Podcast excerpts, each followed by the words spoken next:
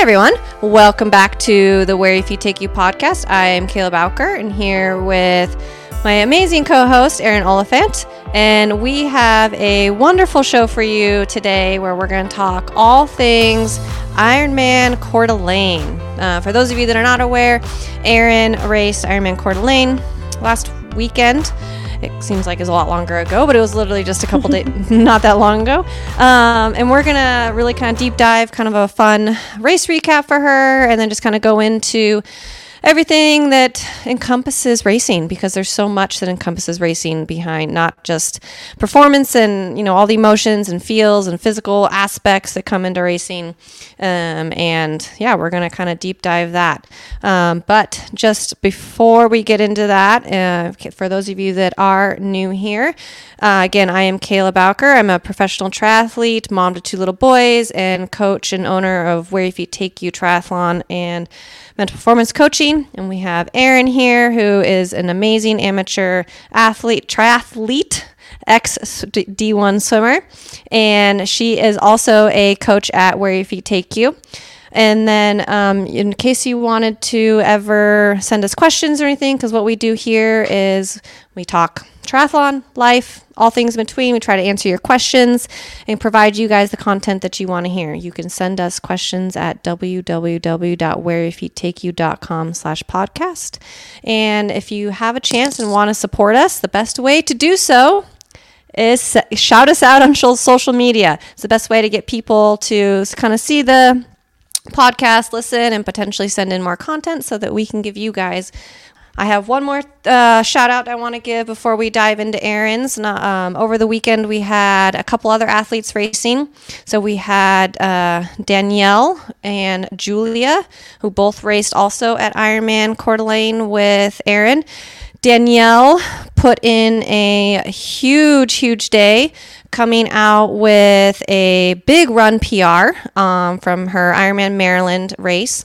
This was a big race for Danielle. Danielle uh, was racing Ironman Texas earlier this year and had a pretty nasty crash um, and ended up not finishing and she wanted kind of redemption from that and came back and put in a big run PR um, to take ninth place in her age group and come away with the Kona slot that she was aiming for. So, congratulations to Danielle.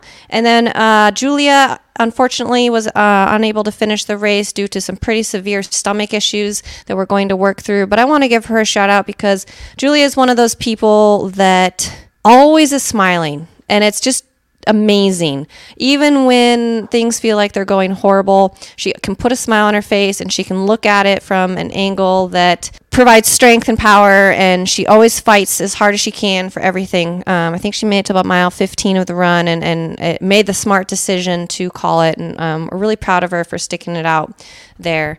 And then the last race that we had over the weekend was uh, Krista, who did a half marathon in Missoula, and she pulled out a uh, pretty good, solid uh, half marathon PR. So we had some great racing this weekend. I'm not going to tell you what Erin did because she's going to share and I don't want to spoil it.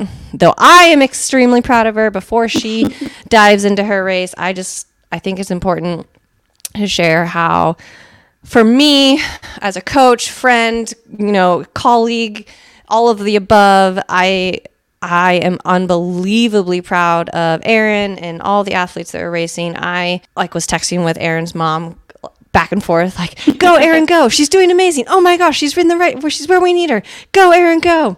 And I got goosebumps when everybody finished and kind of teared up a little bit and was just so incredibly proud of everybody and Erin, especially here, you know, since we're, you know, chatting. And I just, yeah, I'm excited to hear the race report. I've heard pieces of it via text. We um, hadn't hopped on the phone yet and figured we could just chat here and we're going to let, we're going to let Erin take it away.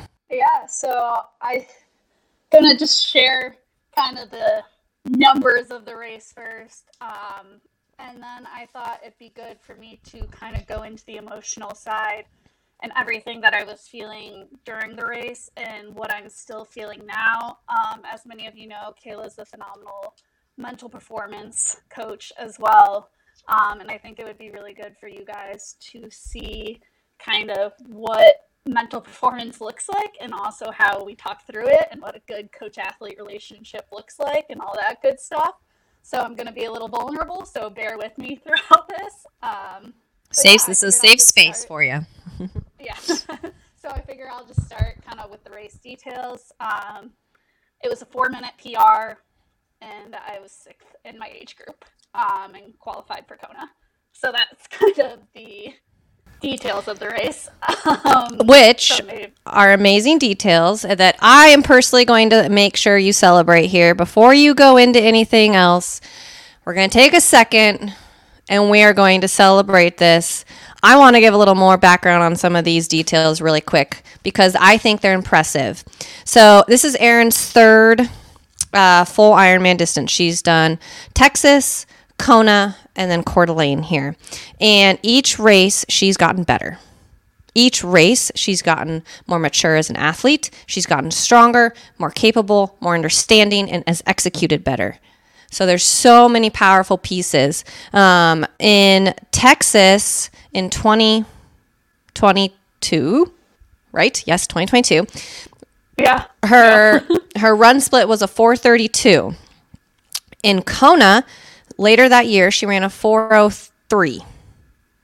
I think. Yes, I make sure I have my notes here correct. I'm staring at a piece of paper here.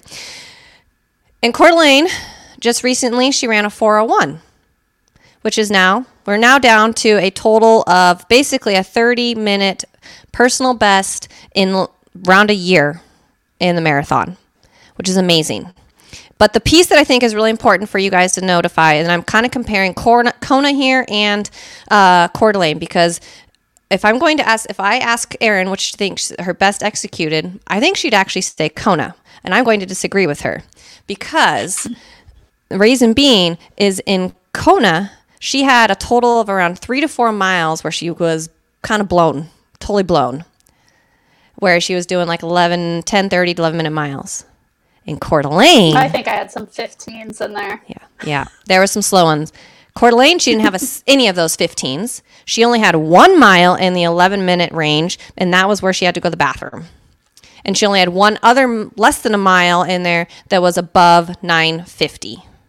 Every single other mile was exactly on pace to where we wanted her to be, or pretty darn close. That is huge growth so much power, so much maturity, and I think that deserves a huge, huge, huge, huge, I'm gonna say it again, huge celebration. The other piece that I think is really important is, is her bike split was actually, in my opinion, stronger this time around as well. Now, we don't have power data for her for this one, but she did a uh, five. We have what we have an approximate idea. She did a 555 at Kona, and that included a flat. So she did have a flattened Kona that she had to fix. And we think we were approximating it was around a 20, 15 to 20 minute thing took you. I can't, we, we can't quite I think. I was, my bike split was six hours in Kona. So I think with the flat, without the flat, I would have been 545. Maybe that's yeah. right. I don't, I don't know. and she just did a 544 in Coeur d'Alene on a course that has over 2,000 more vertical than Kona huge growth, huge, huge growth. So much more smooth, so much better executed, so much stronger. Boom. In my opinion, mic drop. Amazing. Now, those are the data numbers. I think that we wanted to go into those just to show, remind you know people like, hey, this is there's this is only Erin's third uh, full Ironman, and in a year, she has made a lot of growth at mentally, emotionally, and physically as an athlete. And I think those are really powerful to see. So, all right. Numbers okay. so done. Continue. Yeah, so now that was the numbers, so we can kind of deep dive into how each portion of the race went. Um, got to the race, felt good. It was light when I woke up, which was kind of a nice change of pace. Um, at like 4:40, it was light. Yes, was welcome, um, welcome to welcome to Eastern Washington, Northern Idaho. It's light a lot, a lot of portion this time of year. It is. Um, so that was nice. I was feeling good. Um, but the minute the gun went off, I and I dove in, I felt like my calves were gonna cramp. Um, I've had calf cramps before. I am very familiar with the feeling of calf cramps, and I just felt it and was like, okay. I had one at Ironman Texas actually, and I was like, we just won't kick. It's fine. Kick does not contribute much to your swim time in an Ironman anyway. We'll just leave your feet fairly flexed and just use your arms. And that worked for a while. I got through the first lap and I was careful when I got out of the water because I know the changing of foot position from swimming to running can trigger it a lot. So I was and you're running in sand. Looped. You're running in sand too, yeah. which is gonna cause some proprioception so stuff. I was really careful, but I still felt the cramps the second loop. And a man grabbed my leg. The left calf started cramping fully. I was able to kind of get that to go away after like 15 seconds, continued swimming on. And then the sixth buoy on the way back out of eight, my calf and quad both completely balled up, and I could not keep swimming. I started just screaming in pain a paddleboarder actually came over and had me hold on. I refused at first because I was like, no, I'm going to finish. And they're like, you can hold on as long as I don't move forward. You will not get disqualified. You can continue racing. And I was like, okay. And I held on because, quite frankly, I did not have much of a choice. It's really hard to tread water when you have one leg that's on the verge of cramping and another leg that's completely cramped up. Um, so I held on to the paddleboard just screaming in pain because if you've ever had a Charlie horse, you know those can be pretty painful. And because my quad was cramping too, anytime I tried to stretch my calf, my quad would get worse and vice versa. Um, so I just had to stay in place for probably three minutes and I kind of watched the caps come that I had already been ahead of. Um, because it's pretty evident at that point in the loop who's on their second loop and who's on their first loop just by swimmability. Had to watch them pass, and it sucked, and there was nothing I could do about it. I kind of just had to sit and wait until the cramp subsided enough for me to keep going. It never went away. Um, it never really went away for the whole race, um, and it was just there. But finally, it went away enough for me to finish maybe the last 300 meters of that swim that I had. And I was pissed. I felt like I was having a phenomenal swim. I'm pretty sure it would have been a swim PR even without the kicking. Um, my stroke felt amazing. I could see my catch, and I was honestly like, damn, that's a pretty good catch. Um, I don't think I've ever said that. um, and I was bummed and I was angry and I was frustrated and I'm not used to getting out of the water as far back as I was. And it's you know it. And I and I did focus on the bike. I actually came out of the water, I stretched a bit. I had to take a long time in transition because I couldn't get my wetsuit off easy because I wasn't at the point where I could point my foot yet. Um, so I had me and a volunteer were like working to get it off while my foot was flexed. It's always fun. Um, which was super fun and yeah, and it was a lot of walking through transition. Running still wasn't really an option. And when I got on the bike, high cadence wasn't really an option because I couldn't get my toe pointed down fully to go through that rotation cycle nicely, um, which kind of sucked. And I felt it the entire time. And I overbiked the first 30 miles a little bit. You haven't seen the power data, um, but that's something I can pretty confidently say. My first 30 miles were above 200 watts, which oh, Erin, racing power. so, that's like 40 watts um, above your Ironman racing power.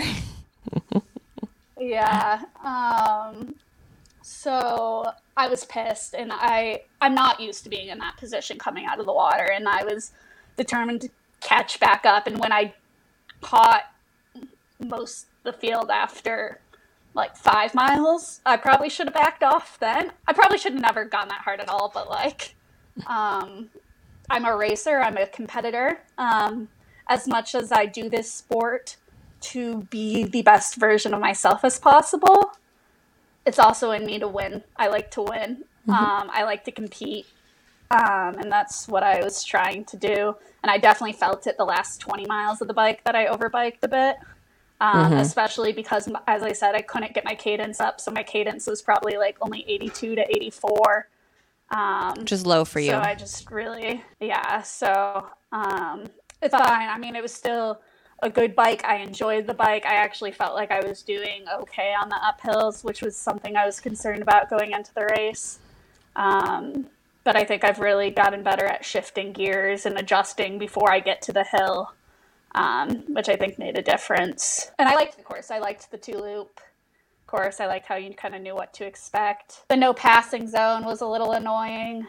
Again, I guess I always hate the no passing zones on descents um, because I love flying and when you get stuck behind someone, there was actually a group of four of us on the first loop actually who was stuck behind someone who was just scared to descend. Um, yeah, it's always a bummer. The whole bike, I was in pain. The whole bike, I felt like my quad and calf were on the verge of just cramping again. Um, couldn't wait to get to personal needs to kind of just like stretch a little bit as I got my new bottles. Um, so when you realized, when did you realize that you were over biking in the middle of it, like at oh, a certain I, point? I and mm-hmm. no, I knew from mile one I was over biking, and I did not care at that point. Mm-hmm. Um, when I am pissed, I don't always make the best decisions. Um, yeah. And ultimately, I don't think I was that far over biking where it killed me too much in the end. Um, like I think my power might have dropped to 170, which was my original starting plan anyway. Yes. Um, so it wasn't like I there was a huge fall off, and I held my run together. Um, unfortunately, I got to the run and I just couldn't push off with my left leg very much. Um, I actually saw my friend who's a PT today, and he's like, "You're most likely kind of just hopping with your right leg through that marathon."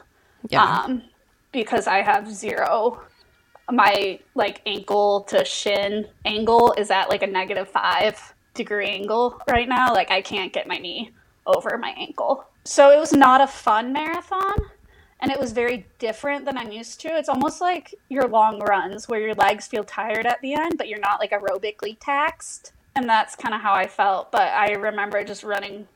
I started and I was like, I don't know how much of this I'm going to be able to run. So the fact I ran all of it was good, or most. Uh, there were a few walking breaks, mile 23, 24. Um, that that's way further than I got in Kona. There are a lot of positives, but um, with the, the run, with the just... run, what kept you right? Because that that's you really kind of having to be really focused. So what kept you running? What kept you going?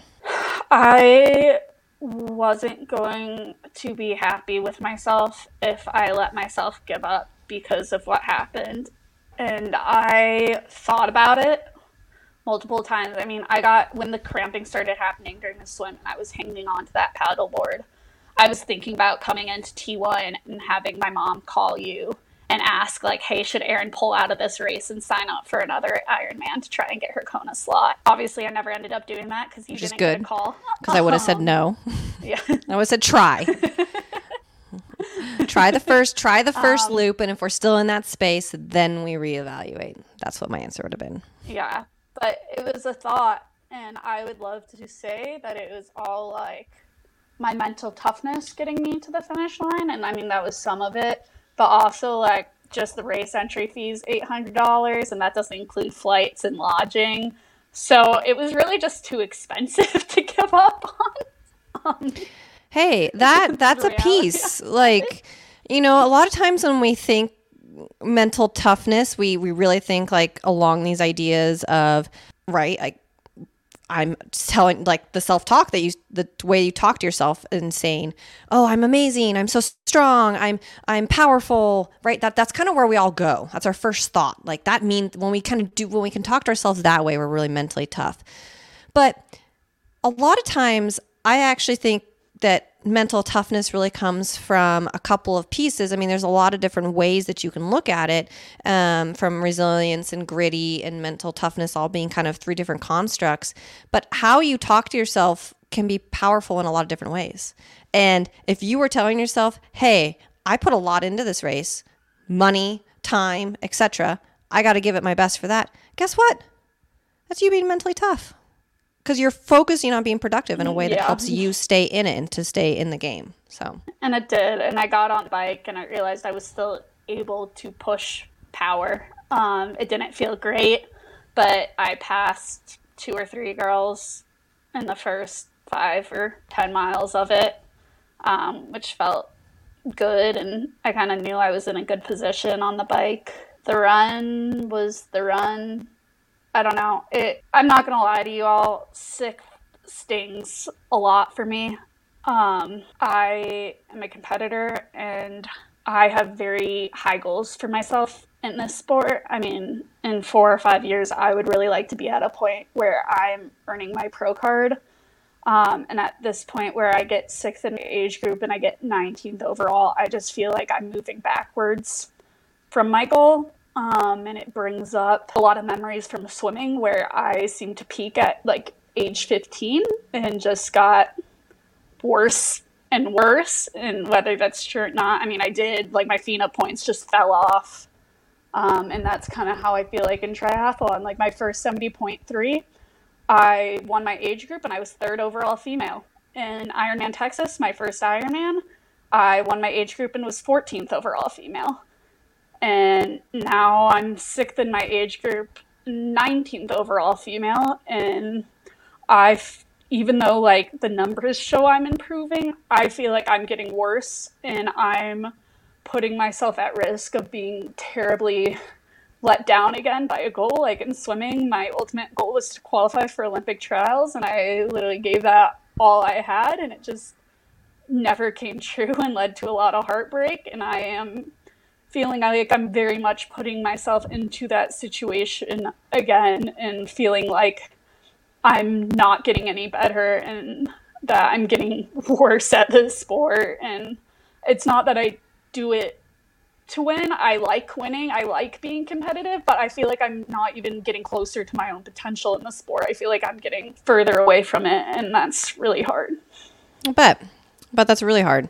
And when you, especially when you see no, it's like I said, like I said, it's bringing up a lot of pieces that were very much, you know, kind of in the past, and you know, that's where a lot of pieces to kind of focus on from this standpoint.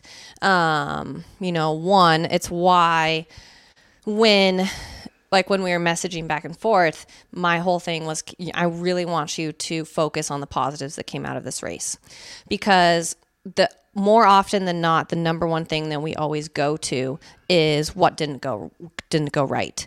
And I think if you look at if you know, I'm not even a numbers person. I don't like to look at numbers necessarily. I prefer to look at the uh, qualitative aspects of racing, um, you know, overall. But when you take these numbers and then you combine these numbers with knowing how you felt physically, you ha- this shows okay, this is what you can do when you're at like 70% best because of something that was completely outside of your control at 70% best. That's amazing. To me, that shows that we haven't even tapped into your full potential because you had a day where you, you your body was just not totally there. And that happens. And that's that's one of the things like with this type of racing with triathlon is there are a ton of ups and downs. Ton of ups and downs. You are going to have you're going to put everything into a race and it's going to implode. And so when it when that happens, that's why it's so important to always make sure that you're focusing on like right we talk about this idea of right, you wanting to go go professional. There's a lot of steps that come in between there. And those are those steps that you have to continue to focus on. If you use myself as an example, it took me I set this goal to become a professional back in 2000 17, 2018. I said it out loud. I told my coach, I think I could be a professional triathlete. And I'm pretty sure she thought I was ridiculous. And I kept it there. It did, took me until 2022 to achieve it. 2022. It's a lot of years. In those years, I had car accident, car accident, baby, baby, COVID, bad race, bad race, went backwards, won some stuff, won some stuff, won some stuff. And those pieces, the reason that I was able to stay focused on it was because I allowed myself the space to to to achieve to focus on the other goals first. The stepping stones. That's why stepping stones are so powerful. And that's where you, where we want you focusing on these little improvements, these gains that we're making. And in that in each of those pieces, knowing that hey, there's a lot of work that I have to do to get to this point. And it comes down to focusing on everything that gets made up with it. And then the other piece that I think is you know, the main reason I achieved what it is is because I had this full on 150% belief that I deserved to be a professional triathlete. I could do it. I wanted it. I was going to get it no matter what. Even when things got in the way, I was going to keep focusing on becoming the next best version of myself. And that's where that's why I was kept telling you, okay, yes, this race didn't go perfectly, but here's actually what you achieved within this race and the, the important pieces. You went into this race with a bunch of micro goals. Yeah, you wanted to win it. That was a big goal. We believed you could. You can. But your other goal was you wanted to come in around 540 or under six hours on the bike. Bam, 545. You did it. The other, another goal was you wanted to execute the marathon. You didn't want to start out hot. Bam, you did it. Another goal, you wanted to Kona qualify. You did. And here's the thing you now achieved three huge goals and you did them really well. Those are powerful and those are powerful things to focus on. And it's why we set process or more goals. And you talked about it in your pre race, these were important to you. So it's important to ground yourself in those. I think the hard part is I'm really struggling with like whether I even deserve the Kona slot because I just I don't know if I do. I don't know if sixth should qualify for Kona. I don't know if it would have any other year without all of the extra slots added. And it was a lot of extra slots. I honestly think it rolled down to anyone in my age group who wanted to go to, could go. Um, so and I'm in, just really in that space struggling with the fact that I even accepted the slot and I'm going. And I mean, there were 10 allocated slots, but that's still so many. And I don't know, I don't feel like there should be time. I don't know. I'm really struggling with that aspect of it too. Here's the thing with that the race had 10 slots, it always had 10 slots. It's the race you were at. That's not something that you control at all. You do not control the amount of slots that there are at a race. One, two, five, 15, 20. If there are 20 slots, then that means 20 people get to go. And that's the way it is. And in that space, rather than focusing on again this this extrinsic thing that was 100% outside of your control you need to you have to you want to want focus on the fact that you allowed yourself the ability to qualify by never giving up on yourself and celebrating the fact that you actually accomplished and put yourself in the in the space to get the slots that were allocated legally lawfully whatever you want to call it I don't even those those are not the right words, but they were dedicated slots. That's what this race had. So you achieved it. You qualified it. That would be like saying if 10 people 10 people were going to be given a promotion and you were number 6 on the list. Wouldn't you still deserve the promotion? Because you were number 6? Yeah. Same yeah. idea. Same idea. You deserve the Kona slot because you qualified for it. You earned it by putting yourself in contention, by not giving up on yourself, focusing on the pieces that you can control, working hard, staying in the game, executing, and again, not giving up, competing, competing with every ounce that you had on that day. Right? We've talked about this in the past. You, you always have to ask yourself the number question what can I do to be my best self right now in this moment for what I have. And that's what you did. Your body said, Here's what I have. And you, your mind said, Okay, this is what I have. This is what I got to work with. This is how I do it. I did. And it was like I got to the finish line.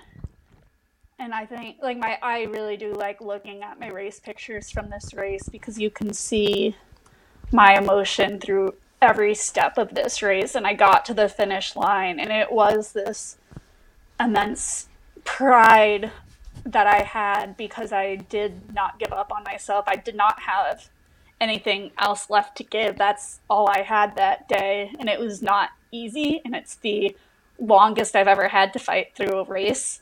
Um, this race brings out challenges and it's meant to challenge you. but I would Technically- really technically, I don't have to push. It was the pain. shortest. Technically, it was the four minute shortest you've ever had to push. Technically. technically. it's the longest I've ever been in that much pain Yeah. for. Um, usually I'm feeling pretty good on the swim and the bike, and it's not until mile 10 of the marathon, but you know, new challenges. Um, but I had that pride, and then immediately I saw my mom and my boyfriend, and my dad actually missed the finish because he was trying to find me on the course. That's my family for you. Um, but and I just immediately started sobbing too and showing that emotion like I was sick and at that point I didn't think I qualified for Kona. I had no idea how many slots there were, but I did not think sick was it. Um and just started bawling and it's this huge pot of mixed emotions that I'm sure everybody has experienced after an Ironman because Yes. you always have these goals and expectations for yourself and even if I think when you finish an Ironman, you're proud no matter how the day is kind of gone, but you also can be that disappointed and upset and frustrated. And I'm still a little frustrated because I don't know what's causing these cramps. Um, so I don't really know how to go about fixing it. So Yeah. that's definitely going to be a big focus for a little bit because I got a calf cramp at Ironman Texas. Not anything close to as this bad. Um, but I've had them and I don't know what's causing them because I've had blood work and I don't think it's an electrolyte thing. Um, No, you're I think there's this and you have any suggestions, please muscular, and let me know. structural.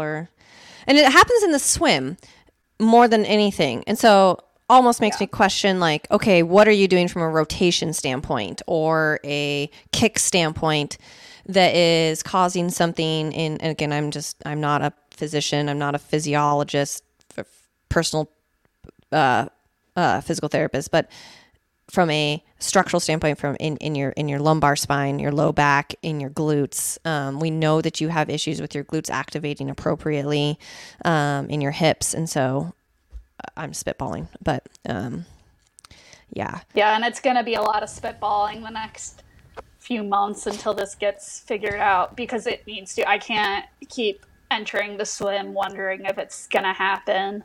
Um, I mean, I luckily during swim meets, I think it only happened once. It happened during swim practice a ton. I remember teammates carrying me out of the water on kickboards when both calves would go at the same time, but yeah, it's frustrating. Um, so it just literally, I felt every emotion under the sun when I crossed that finish line. I was very glad to be done, um, but also proud and in a weird way, I did enjoy the day because I showed myself I am capable of that. Um, and I you're capable of fighting. an Ironman. even when you're not 100% and still competing. You were still competing. Was it where you wanted to be competing? No, that's okay. And I would not have been like a 957 or whatever it took to win this race, no matter what. But I think I would have put in a good fight for the podium at least. Um, And I think the most sucks. important, I the mean, most I don't important to make excuses, and this isn't me making excuses. It's Nope. where I was at the day. Nobody has any everything go right in an Ironman. I'm, I'm very well aware of that. Everybody has their own struggles on the day, and this were mine of the day. But I am frustrated and upset. you- you're allowed to be. And I think that's important. And so the number one important thing is that one, you're allowed to be. Those are valid feelings. You're allowed to have them, and it's important to have them. Whenever we, it's one of the main reasons why I actually often don't talk to my, well, besides like messaging athletes, like we don't have like a deep dive conversation um, or- or anything um, within, you know, 24 to 72 hours sometimes because you need to have I'll be allowed to have the feelings that you're having. Um, but there is a time limit on these feelings, and this is one of the most important things I ever learned. There's a time limit Yeah. on these feelings. You're coming up on that time limit. to let I, I'm at the time limit. to let that shit go. You had them. They're valid. They're fair, and you are more. You are totally in every right to have the feelings that you're having, but there's a time limit on them. And once you have them, then you let them go. You just, you literally, you just go, okay, I had these feelings. Now we move on. And the other piece, I think that one thing that was really powerful for me that my coach actually messaged me back after Ironman in Texas, um, this this year or no, when was this? I don't even remember when this was that she messaged me this, but um, might even been last year sometime, and my number one thing that I would always do is I get done with a race and I'd instantly be like, this is what went wrong. This is what I need to fix. This is what we need to do moving forward. And she went, Kayla, you need to celebrate first. Celebrate first. And s- focus on the pieces that went well and celebrate the fact that you just accomplished something amazing. You just accomplished something hard. And that even if maybe it didn't go the way that you wanted it to go, celebrate it because we don't celebrate things enough. We always go to what went wrong, what can I fix, how do I get better in the next time. It's always our first thought. We're, we're this we're this society where we always just want to move to the next thing. And that was a big revelation revelation for me when she messaged me that. And now it's something that I try to get you guys to really focus on because it was really powerful because it was I, I, I wasn't honoring myself in what I just accomplished at all because I was immediately going and I found myself even doing this on like in the middle of a race. I'd be like, "Oh, well, I'm not having the race I want to. I, we need to we need to we need to bike more. I need to bike more because I'm not fast enough." And she went, "Kayla, yeah, we probably do need to bike more. But first, you just did this. You just Kona qualified or or you just got your pro card or you you just competed in your first pro race. Like these are great things. Celebrate them, ex- explore them, feel them. And that's something that I've really started living by. I mean, I didn't have a great first season, but that was always my first focus. What what went well? What went well? And in reality, when we actually kind of look at, hey, these are the things that went really well, those are the things that we actually want to grow on. And when I take a look at what we did for you, right, from what you just told me, you probably had a way higher normalized power output for this bike than you did for any of the other ones. So what we're doing is working. The calf thing, out of our control. Now we look at it as a chance to say, okay, this is what we, we need to figure out how to we to fix this from a structural standpoint. We need to get a physical therapist on board or whatever. That's a separate piece. Okay, you are building tons of power on the bike. You are getting way smoother, way more steady, way more confident in your running. Heck yeah, let's build on that. That's where you then focus. And that's where then you focus on this idea of curiosity. Okay, this is what I did. This is where you can get excited. This is what happened. This is what I did on a bad day. I just held some of my best normalized power.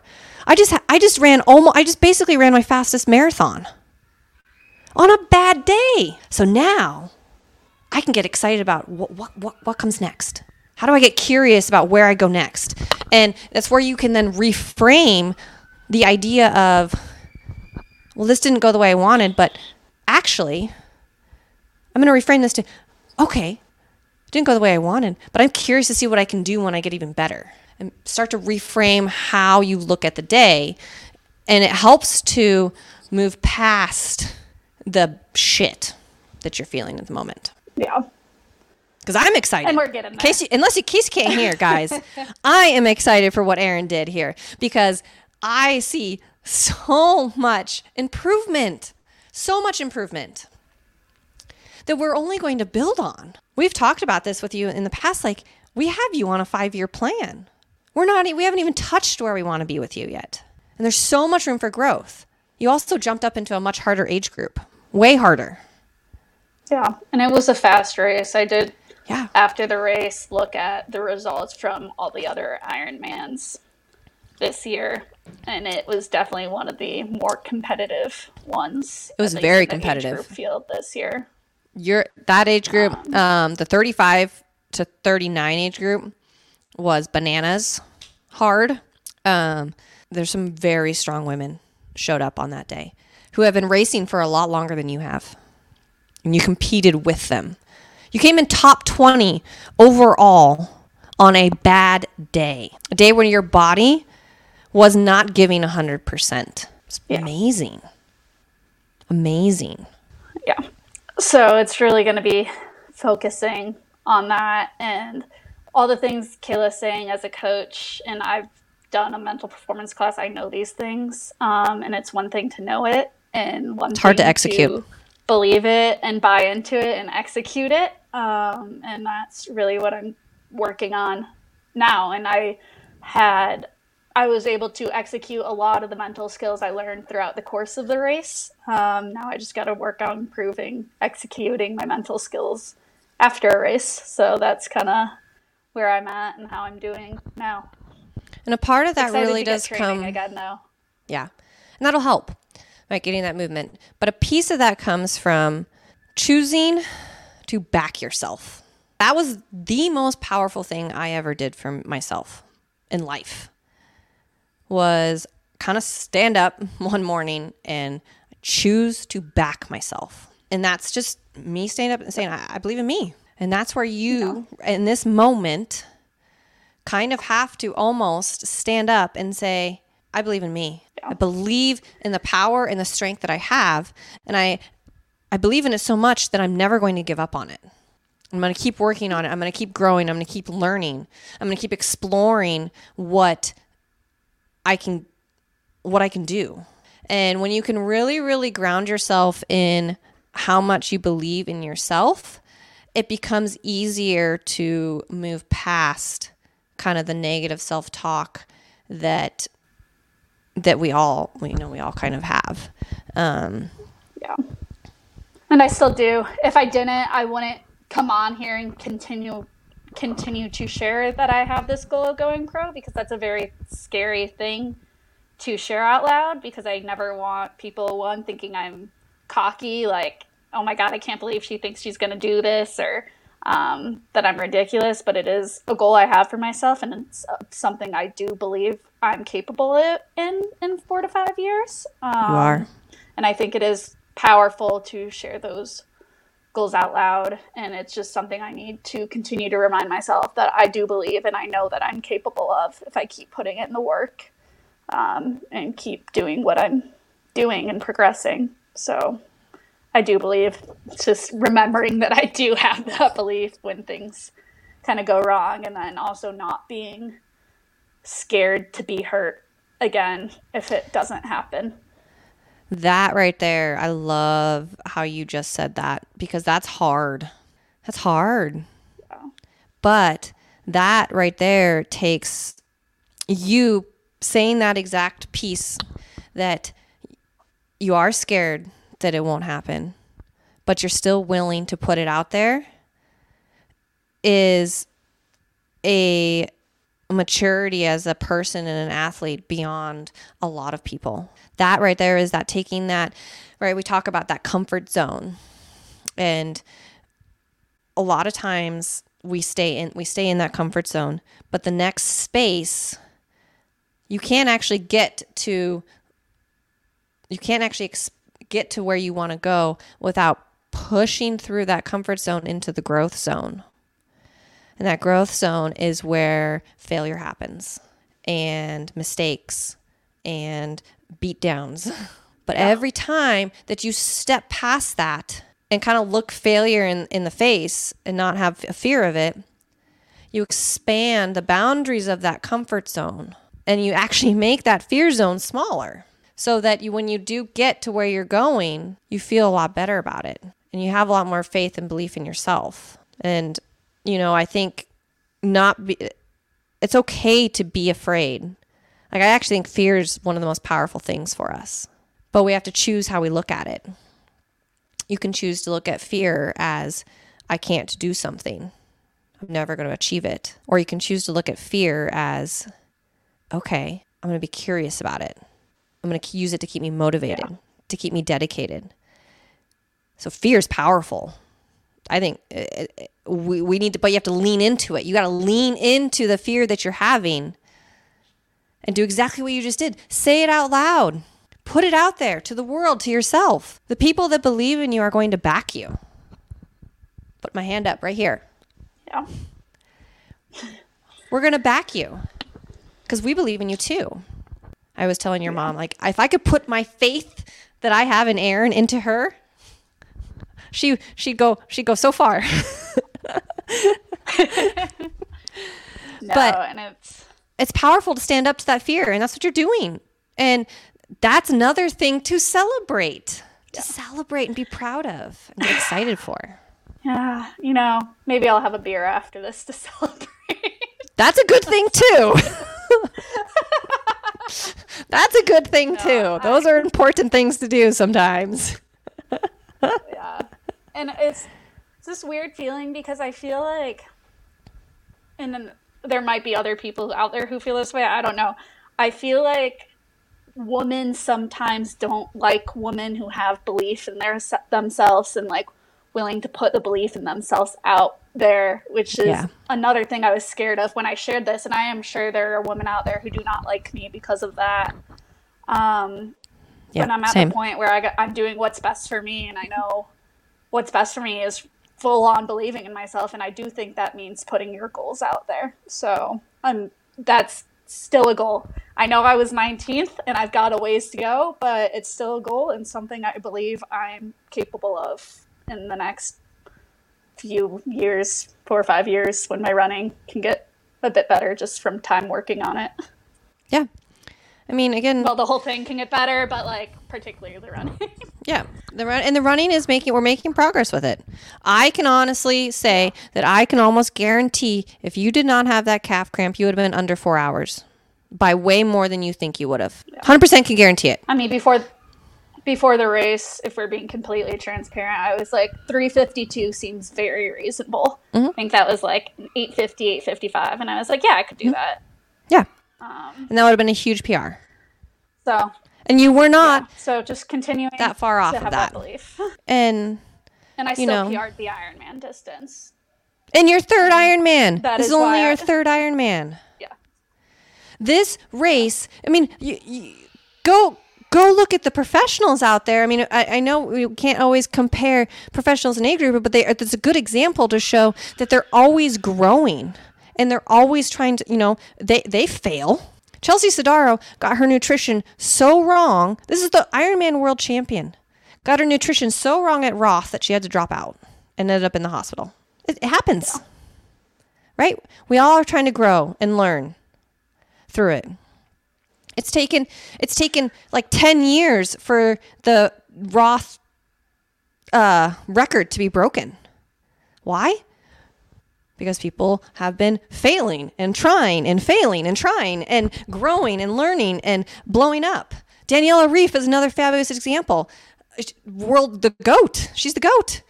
But people wrote her off. They the last 2 years they were like no she's done. She's done she can't do this anymore. She's not gonna. She can maybe maybe come in the top five. She just fucking obliterated everybody. Why? Because she never gave up on her belief in herself that she is the best, and she kept working and putting in the time, learning, growing, changing. We're not saying And I'm not comparing you to Danielle Ryf, but I am because I'm telling you that the whole concept of how she got to be where she is is what what we all need to embody, no matter who we are. I don't care if you're you're barely coming in, you're coming in 17 hours. If you can embody that faith and that belief, that's the point. That's why we use those comparisons. It's to to show and illustrate the the point of it all, not necessarily that you need to be the fastest person out there. yeah, and that's what I keep reminding myself of. Is the reason I love this sport is that there is so much room for growth and so much that goes in to having a good race, um, and it really is why I love it. And it was still Yeah. a good race. I still took everything I learned to still have the best race I could have on that day. Um, and that is something that is worth being proud of and celebrating. Yeah, and it's it's definitely has to be celebrated. And I will encourage you and every athlete and any athlete that I work with, talk to, the number one thing that I want everybody focusing on is you have to focus on celebrating first. the feelings that you're having are valid. They're fair and you are allowed to have them. And it's important to know that they are fair and that everybody has them. And it's okay to feel the way that you're feeling. But to be the person that you want to be, you have to be able to look at those feelings as okay, these are here. I, I see them, I respect them, I honor them, but I'm done with them. And here's what well. And now I'm going to capitalize on that. And I'm going to move forward and I'm going to go fucking destroy it at Kona because I'm a competitor and I deserve to be there and I can do this and I will do this. And that is where you then focus. I agree, and I think that is probably a very good point to end on, as you have two screaming children. Can you hear them? Yes, they are. They are running around. Uh, Baylor is banging on the door, and Skylar was just recently running around with a golf club and golf ball in his hand, screaming for no reason why. I don't know. Welcome to parenthood, everybody. If you want to have children, this is what it is. Yeah, I'll, I'll wait a few more years. It's a wonderful, wonderful thing. All right, everybody. Well, thank you to Erin. I just, before we sign off, I want to say thank you to Erin for being willing and vulnerable and and and wanting to share these feelings. Um, it takes a lot of guts. It takes a lot of um, maturity and and and and belief and faith in yourself to be able to share these things. And I know that it will only benefit you to talk about them and benefit others to hear about it. So thank you from the bottom of my heart and everybody else's hearts for sharing. And um, again, I'm proud of you. And I know the people that love and care about you are. and before we actually sign off, I think it's important to note that one thing that was really cool that Erin shared is that she had a podcast fan, which we didn't even know we had, come up and ask to take a picture. And when she texted me that, I was like, hell yeah, okay, maybe we people do listen to us. Yes, and she actually qualified for Kona, so huge shout out. to her as well. She Amazing. destroyed the day. So, yeah, thank you to all who listen and who all made it through this huge ramble of me talking about the race. So that was a very long race recap, but thank you to those who listened to it, and hopefully it helped some of you realize that everybody feels a ton of different emotions after an Ironman. Awesome. All right. Thanks, everybody. We'll chat with you next week. Bye, y'all.